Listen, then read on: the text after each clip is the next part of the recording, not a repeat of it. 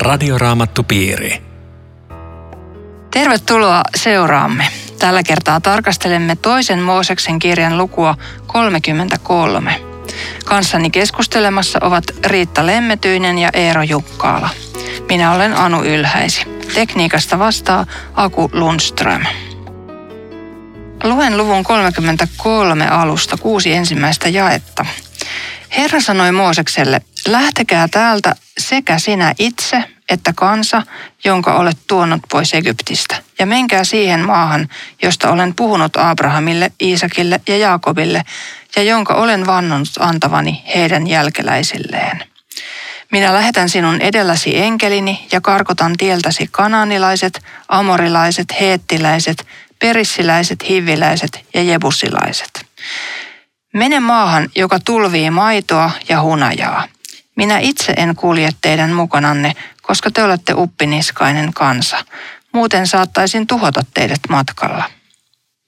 Kun israelilaiset kuulivat nämä ankarat sanat, he pukeutuivat murheissaan suruasuun, eikä kukaan pannut koruja ylleen. Herra sanoi Moosekselle, sano israelaisille, te olette uppiniskainen kansa. Jos minä vielä hetkenkin kulkisin teidän mukananne, saattaisin hävittää teidät. Pankaa nyt korunne pois, sitten minä päätän, mitä teille teen. Niin israelilaiset luopuivat koruistaan, eivätkä Horebin vuoren tapahtumien jälkeen enää käyttäneet niitä. Tähän kauhean niin kuin, ihana lupaus, mikä tässä Moosekselle annetaan, että lähetän edellä enkelin ja karkotaan kaikki viholliset ja, ja muuta, mutta ja, ja maa on hyvä, mihin te pääsette, mutta Moosekselle tässä on semmoinen katkera pisara tässä, tässä ihanassa lupauksessa ja se on se, että Herra ei se enkeli auta eikä riitä mulle. Sun pitää itse lähteä mukana. Että jos et sinä nyt lähe, niin, niin miksi, me, miksi me lähdetään? Eihän meillä ole tulevaisuutta Jumalan kansana. Ei, ei, ei kannata mitään pyhäkkötelttaa rakentaa eikä semmoistakaan. Eli se Jumalan välitön läsnäolo, se ei ole enää niin, niin selkeä kuin aikaisemmin. Niin, mutta mi- miten sä hei selität tuon, että Jumala sanoo, minä itse en kulje teidän mukananne. Eikö hän kuitenkin aina kulje? No siitähän käydään sitten vielä rukoustaistelua tässä seuraavassa luussa. Ihan niin kuin Jumala haluaisi sanoa, että en ota enää sitä riskiä, että, että seuraava kultainen sonne nousee jossakin toisessa vaiheessa, inhimillisesti sanottuna. Mutta jostain syystä tämä oli semmoinen, semmoinen viesti Jumalalta, että, että kyllä se enkelikin teille riittää. Ja, ja Mooses sydämestään Jumalaan sitoutuneena sanoo, että Jumala, jos olet sinä mukana, niin meillä on tulevaisuus. Jos on vain enkeli mukana, ei meillä ole tulevaisuutta. Joo, kyllä, kyllä, mutta tekstiin jää vähän, vähän ristiriitaa, koska tässä siis Jumala sanoo, että jos minä vielä hetkenkin kulkisin teidän mukananne, saattaisin hävittää teidät, mutta emmekään tätä ymmärrä. Siis muuta kuin ajattelee jotenkin sillä lailla, että tässä Jumala niin kuin ikään kuin hetkeksi kääntää selkänsä ja sanoo, no menkää sitten, mutta ei hän oikeasti omaa kansansa ole koskaan jättänyt, eikä jätä tässäkään. Että, että siis se on vain jonkinlainen, en mä tiedä, uhkaus tai, tai joku sellainen, että koittakaa nyt ilman pärjätä, että te oikeasti pärjää hetkeäkään. En, en mä tiedä, tai miten sä Anu ajattelet? Mitä tämä oikein olisi? En, no, raamatun niin kokonaissanomasta nähden, niin ajattelen, että totta kai Jumala oli heidän kanssaan. Ne. Että ei, ei se voi olla niin, mutta, mutta jonkunlainen rangaistus tämä on. Ja sitäkin mä mietin, että, että onko niin kuin, olisiko niin, että jos Jumala, jos tätä koko tätä kultainen sonni-episodia, joka tuossa edellä oli, niin ei olisi koskaan ollutkaan, niin olisiko ne israelilaiset päässyt sinne suoraan sinne omaan maahansa? Olisiko se ollut jotenkin mutkattomampi se tie Onko tämä myös sen merkki, että nyt ollaan sitten tiellä pitkän aikaa? En tiedä, mutta, mutta jonkinlainen tämmöinen Jumalan selän kääntäminen tässä kuitenkin on. Ja jopa tulee tällainen assosiaatio mieleen, kun vanhat kristityt on puhuneet uskon pimeästä yöstä, jolloin niin kuin Jumala ei ole missään. Ja kuitenkin hän on. Siis että, että uskovankin kokemus voi olla se, että Jumala on – niin kaukana, että ei, se, ei edes, edes pilven takana, vaan ei missään. Mutta voisiko täällä myöskin tämmöinen, tämmöinen Jumalan sana ihan tämmöisen oman tunnon herättämiseksi, koska kun kansa kuulee tämmöiset sanat, niin nyt alkaa niin kuin pikkuhiljaa mennä syvälle sydämeen, että se tajuu, että mitä me menetimme, mitä me olemme tehneet. Joku semmoinen Jumalan ja kansan suhteiden puhdistus ja uudelleen kytky, jos näin voisi sanoa. Se prosessi on tässä menossa. Toi voi, toi voi olla hyvä selitys kyllä myöskin. Mm. Jotain tämmöistä. Siis nämä raamatun sanat ei aina avaa ikään kuin kaikkia ulottuvuuksia. Meidän pitää jäädä vaan arvailemaan tämmöisiä. Mm. Mutta jotain siitä semmoisesta oman tunnon työstä ja katumuksestahan näkyy, kun Israelista kuuli nämä ankarat sanat. Eli just, just nämä sanat meni meni niin sydämeen, että, että he oli hyvin murheissaan ja merkiksi siitä he vapaaehtoisesti tuo sitten kaikki korut. Koska nämä koruthan oli ja, ja kaikki tämä tämmöinen kallisarvoinen, ne oli kaikki muistoa Egyptistä ja kaikkeen liittyy myöskin se semmoinen äh, toisten jumalien palvelu. Ja nyt, nyt tota, näillä ei ole enää niin kuin sijaa käytössä ja arjessa ja ei haluta, haluta olla tekemisissä sen kanssa, koska sydän kantaa murhetta siitä, mitä, mitä me niillä teimme. Se sonni tosiaan oli tehty niistä korvakoruista. Joo. se on aika mielenkiintoista ja nämä, nyt annetaan muutkin korut pois. Toi on ihan totta toi, mitä sanoit Riitta. Mä ajattelen ihan samalla tavalla, että tämä on näkyvä ja tiet, jonkunlaisen katumuksen osoitus. Joo, tässä. ja sitten mm. tosiaankin Raamattu niin kuin muuallakin opettaa näin, että jos on ollut epäjumalan palveluksen kanssa tekemistä jotkut kamat, niin ne pitää hävittää. Ja se, mm-hmm. se siis todellakin pätee mm. tänäkin päivänä, että jos, jos tota, on sidonnaisuuksia tämmöisiin vieraisiin henkiin, niin päästäkseen niistä vapaasta pitää hävittää. Ja, ja mä Tansaniassa näinkin tilanteen, jossa siis noita oli tulossa kristityksi, niin sillä annettiin ohjeet, että noita kamat kirkon pihalle ja sunnuntaina poltetaan siellä porukalla. Että siinä siitä pitää ottaa selvä pesäero. Ja. Mm. No miten sä ajattelee ihan yleensä koruja? Nämä oli nyt sieltä mm, Egyptistä peräisin olevia, mutta yleensä koruja ja tämmöistä koristautumista ja kaunistautumista. Saako sellaista tehdä? Mulla on kristitty Egyptistä tuotu kaulakoru. Ai sulla vai? Voi että tämän ohjelman hävität. ei, no se, on, se on ihan hyvä kysymys, joka, joka voisi liittyä tuohon. Siis ei se ole missään nimessä kielletty. Mutta niiden ylenmääräinen käyttö, jos on sitten jo toisenlaisia viestejä, jos ihminen turvautuu semmoiseen, niin niistä kehotetaan, sitä kehotetaan välttämään. Joo, sä tulkitset, siis Uudessa testamentissa sanotaan, että älköön kaunistuksenne Olko ulko... ulkonäön. Joo. Mutta tätä ei se tarkoita sitä, että sulle ei voisi olla tätä jotain korua kaulassa. Just joo.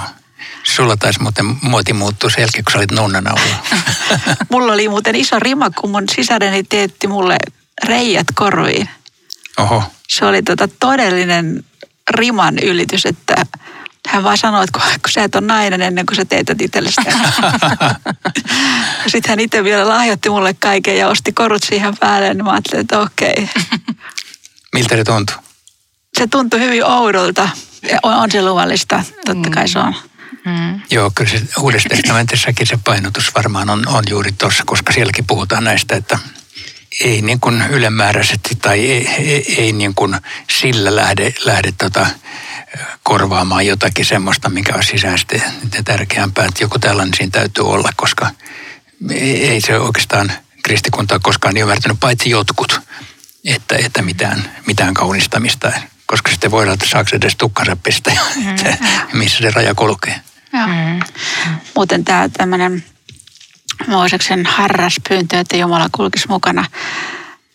Nämä on sellaisia kohtia, joissa mulle niin kuin välittyy se, että miten raamattu on Jumalan hengen tuote eikä ihmisen.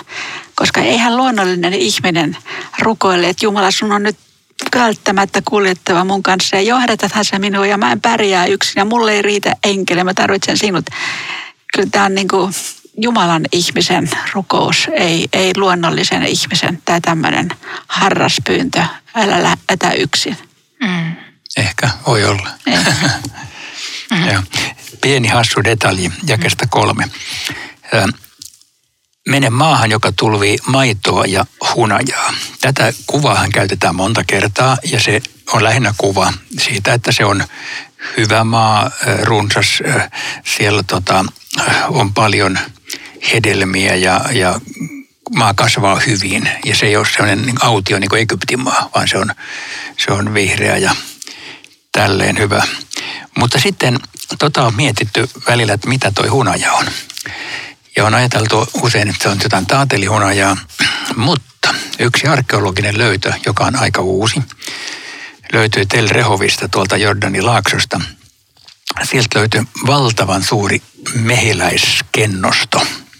Eli tällainen, äh, tällainen tota, miksi sitä sanotaan, äh, äh, tämmöinen, miksi hotelliksi sitä kutsutaan, missä on mör, pörjäishotelli. Ah, ja Joo, sellainen joo. tavallaan. Tuolta niin kuin vanhan testamentin ajalta. Se oli 700-luvulta.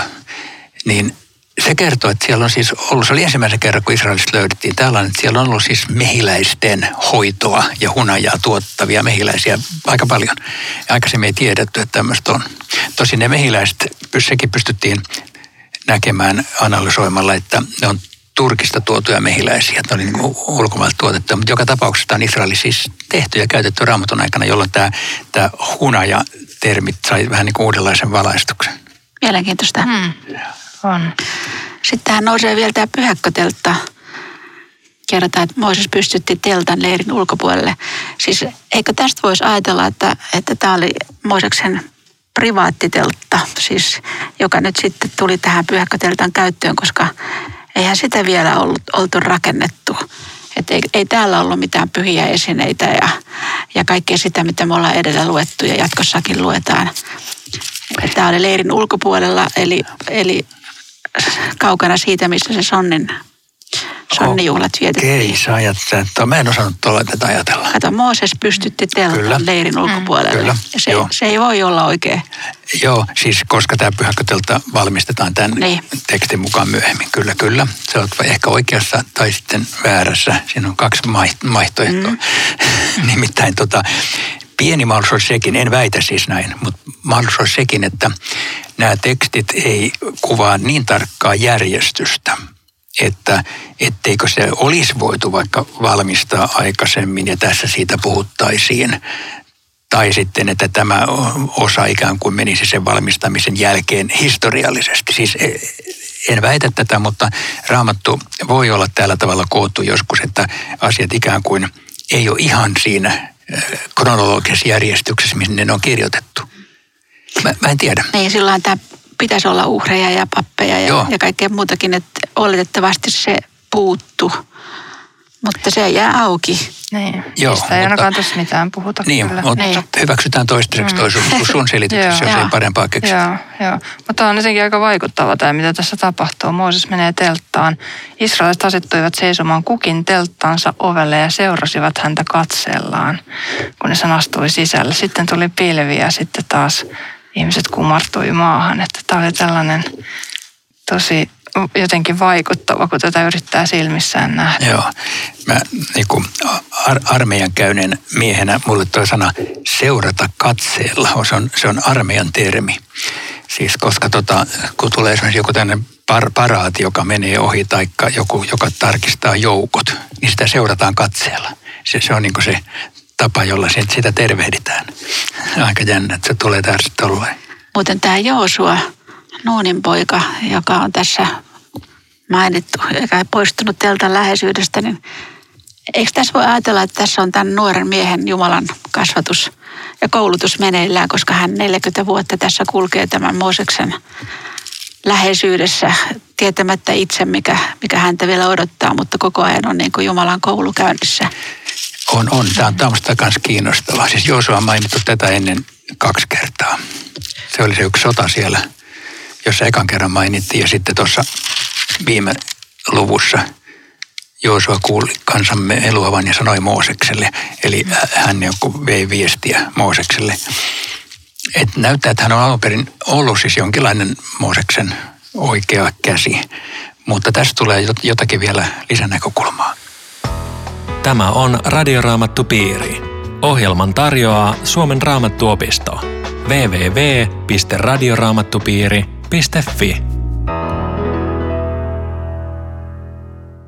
Jatkamme toisen Mooseksen kirjan luvun 33 tarkastelua. Keskustelemassa ovat Riitta Lemmetyinen ja Eero Junkkaala. Minä olen Anu Ylhäisi. Luen tuon luvun 33 jakeen 11, josta vähän tuossa äsken jo keskusteltiin. Ja Herra puhui Moosekselle kasvoista kasvoihin, niin kuin ihminen puhuu toiselle ihmiselle. Sitten Mooses palasi leiriin, mutta hänen palvelijansa, nuori Joosua, Nuunin poika, ei milloinkaan poistunut teltan läheisyydestä. Joo, tässä on oikeastaan kaksi kiinnostavaa asiaa. Toinen on tämä, että Moosekselle kasvoista kasvoihin, joka ilmeisesti antaa sen viestin, että Mooseksen rooli täällä koko Jumalan pelastushistoriassa on poikkeuksellinen. Että hän on, niin kuin on sanottu, vanhan testamentin välimies, kun Jeesus on uuden testamentin. Ja, ja hänellä on tämmöinen ihan ainutlaatuinen asema ja rooli, jossa Jumala jollain tavalla eri tavalla kuin muille on ilmoittanut itsensä. Tietenkin se liittyy siihen käskyjen saamiseen ja, ja monen muuhun. Mutta sitten tämä toi, toinen on minusta myös kiinnostava, tämä Joosua Nuunin poika ei milloinkaan poistunut teltan läheisyydestä. Et mä oon miettinyt, mitä se siellä teki. Että tota, onko se ollut vahtimestari? se voisi olla. Siis sillä annettiin sellainen, duuni, että partioi tätä telttaa. Tai sitten se voisi tarkoittaa tietenkin jotain ihan syvällisempää, että, että se oli jollain tavalla tällainen, joka vietti paljon aikaa Jumalan läheisyydessä. En mä tiedä, mitä sitä että mitä se teki siellä. Ihan, ihan vaikea tietää, mutta varmaan myöskin tota, ehkä jotain sitten vielä, mitä ei ole kerrottu. Muuten tähän on erittäin puhutteleva tämä kasvoista kasvoihin, mikä ei tarkoita, että että Jumala nähtiin, koska se ei ollut mahdollista, mutta tuli mieleen, kun sä puhuit tuossa tämä, tämä että, että kyllä meitäkin on muistettu tällä armolla. Nyt katselemme vielä kuin kuvastimesta, kuin arvoitusta, mutta silloin näemme kasvoista kasvoihin. Sano mikä. 1 kor 13, 12, mahtava lupaus. Ja se ei ole enää, että tulkita mitään, se on ihan oikeasti kasvoista kasvoihin. Todella joo, toi, toi puhuttelee muakin, kun mä ajattelen, tai kun, kun kysytään, että mitä taivaassa on, niin mulle toi jae on yksi selitys, että siellä nähdään Jeesus kasvoista kasvoihin ja se, se niin riittää mulle suurin piirtein. Varmasti, joo. Mm. Ja se on aika ihmeellistä, että jotkut ihmiset on saaneet sen jo tehdä, mutta ei tietysti... Millä niin kun, tavalla? No, silloin kun Jeesus eli maan Joo, joo. Niin. joo, silloin joo. Mä ajattelin, että takia tämmöisiä näkyjäkin on. joo, niin joo, mutta että, että silloin. Että. Kyllä. Muuten tämä, tämä jatko on sitten myöskin erittäin puhutteleva. Tässä taas kerrotaan rukouksesta mun mielestä syviä juttuja. Kun Mooses sanoi, että sinä sanoit Herra ja, ja, ja, tota, ja sinä olet sanonut tätä, että tämä on sinun kansasi, niin mulle tulee ihan mieleen, tämä on jotenkin niin herkkää tämä Mooseksen tyyli rukoilla, että että te olette perheellisiä, niin tota, jos lapsi jotakin haluaa, niin yksi väkevä asia on se, että hei äiti, sähän sanoit, että viikonloppuna mä saan mennä yökylään. Hei iskä, sä lupasit, että mä saan ton, kun seuraavan kerran mennä jonnekin giganttiin. Eli näin on vanhemmat niin nakutettuja siihen, että mitä sanot, kun oot kerran, kerran sanonut, että näin. Ja tämä on nyt se Mooseksen ase, että Herra, sähän sanoit. Tästä et kyllä pääse nyt ja käsiäs pääse pesemään. Siinä on, on vietävä tämä kansa perille. Mm. Tämä on musta kaunis, kaunis tapa puhua, koska suhde on niin läheinen. Mm. Tulee mieleen Uuden testamentin rukouksia äh, kuulemisesta tai rukousten kuulemislupauksista, että jos me rukoillaan niin kuin Jeesuksen tahdon mukaisesti tai Jumalan tahdon mukaisesti, niin kuullaan, niin se on vähän tätä, että, että siis vedotaan hänen sanaansa ja sanotaan, että tällä perusteella luotan, että tähän, tähän tulee vastaus. Se on sitten eri asia vielä, millä tavalla Jumala sen vastauksen antaa. Mm. Mutta oikea rukous. On. Mm. Ja. ja tämä on myös hienoa, mitä Mooses, Mooses tässä sanoo jakeessa 13, että jos todella tahdot osoittaa armoasi, niin ilmoita minulle suunnitelmasi. Silloin minäkin tunnen sinut ja voin elää sinun mielesi mukaisesti. Onhan tämä kansa sinun oma kansasi. Öö, hetkinen, itse asiassa mun piti lukea joku toinenkin kohta tästä. Eli kun Mooses sanoo, että, että Jumala tuntee ja minä tunnen sinut. Onko se toi 17? Se on, Kai se on Jumala vai? Silloin minäkin tunnen sinut, niin, niin ja Mooses sanoo tämän. Mutta sitten tuli toisinpäin. Kuitenkin olet sanonut, että tunnet minut. niin joo. Että et Jumala niinku tuntee minut, minä tunnen hänet. Hänet. Mitä, mitä se niinku tarkoittaa? Siis musta, mulle henkilökohtaisesti on erittäin vapauttavaa, että Jumala tuntee minut. Koska tota, kun mä oon hengellisyydessä luostarivuosina yrittänyt niin paljon kelvata Jumalalle. Ja sitten kun mä tajusin tämän armon tuoman vapauden, niin kaikki suorituspaineet tältä osin laukes. Sitten mä vielä just näissä kysymyksissä ja tässä kauheassa itseni piiskaamisessa luin raamatusta tämän psalmin kohdan, joka oli niin kuin mannaa kaikille kamppailulle. Sinä tunnet meidät ja muistat meidät tomuksi. Psalmi 103. Toi loksahti. Muistat meidät tomuksi. Mitä tomulta voi odottaa?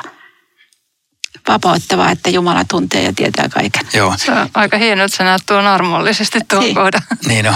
Ja, ja mua kilahduttaa tämä. Mä- Itse asiassa mä en oikeastaan tästä tekstistä huomannut ennen kuin nyt, kun te kiinnitätte siihen huomiota, että tämä, että ö, olen mieltynyt sinuun ja tunnen sinut.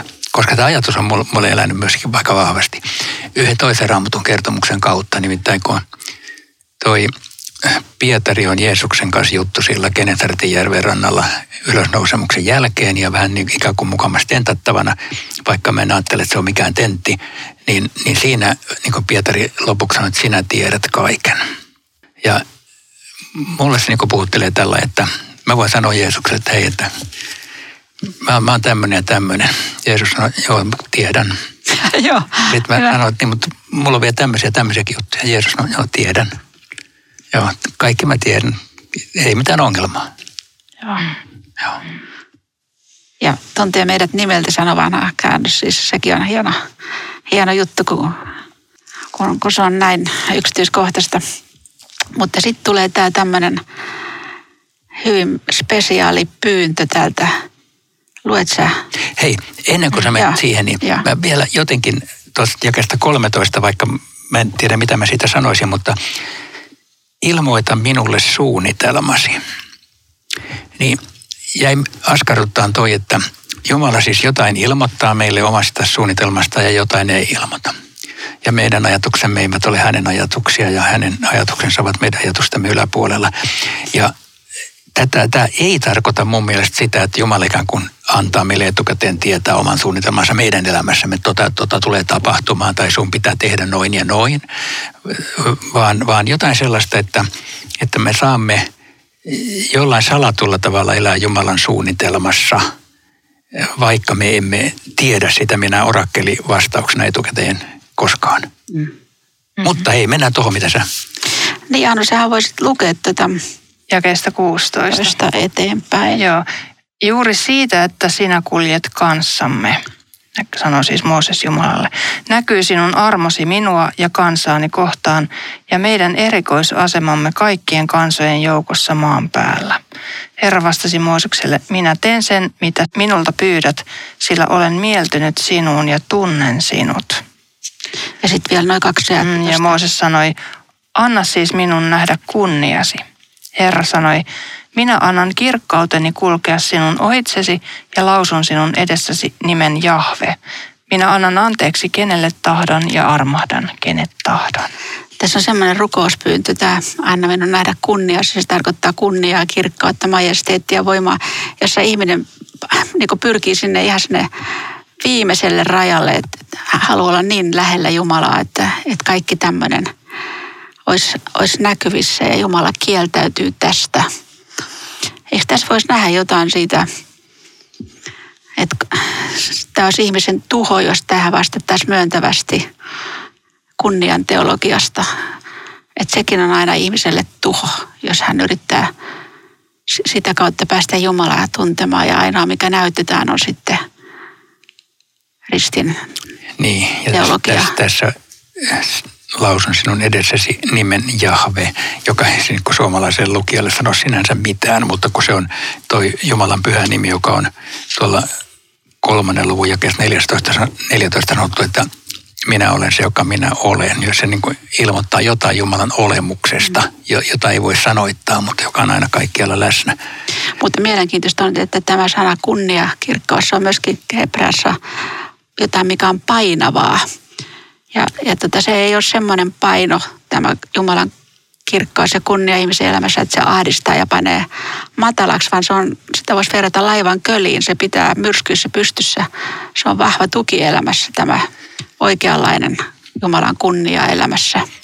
Ja sitten siihen vähän liittyy tuo 19 jakeen loppu, joka on aika vaikea selitteinen. Siis siitä pitäisi pohtia paljon, vaikka nyt ei ole siihen aikaa. Minä annan anteeksi kenelle tahdon ja armahdan kenet tahdon. Jopa Uusi testamentti siteeraa tätä roomalaiskirjan 9. luvussa. Ja, ja siinä, siinä siis tulee yhtäkkiä tällainen, että onko ihmisillä mitään roolia, kun Jumala tekee kaiken.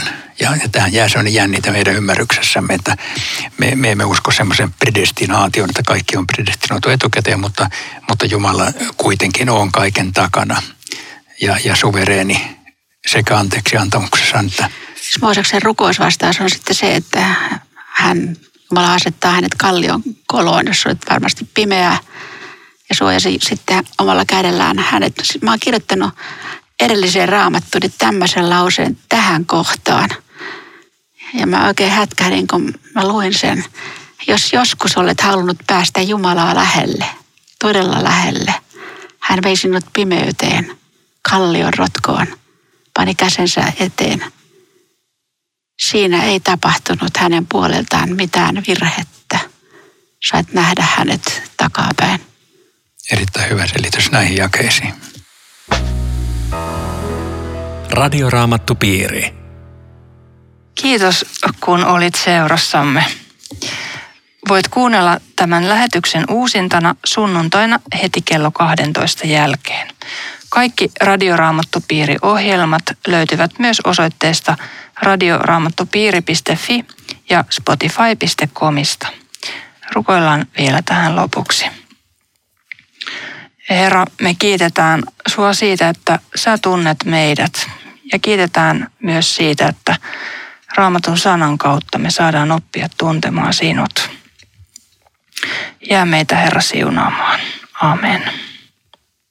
Jos haluat esittää näihin aiheisiin liittyvän kysymyksen tai kommentin, sen voi lähettää osoitteeseen radioraamattupiiri at sro.fi. Tavataan taas ensi viikolla. Hei hei. Radioraamattupiiri. www.radioraamattupiiri.fi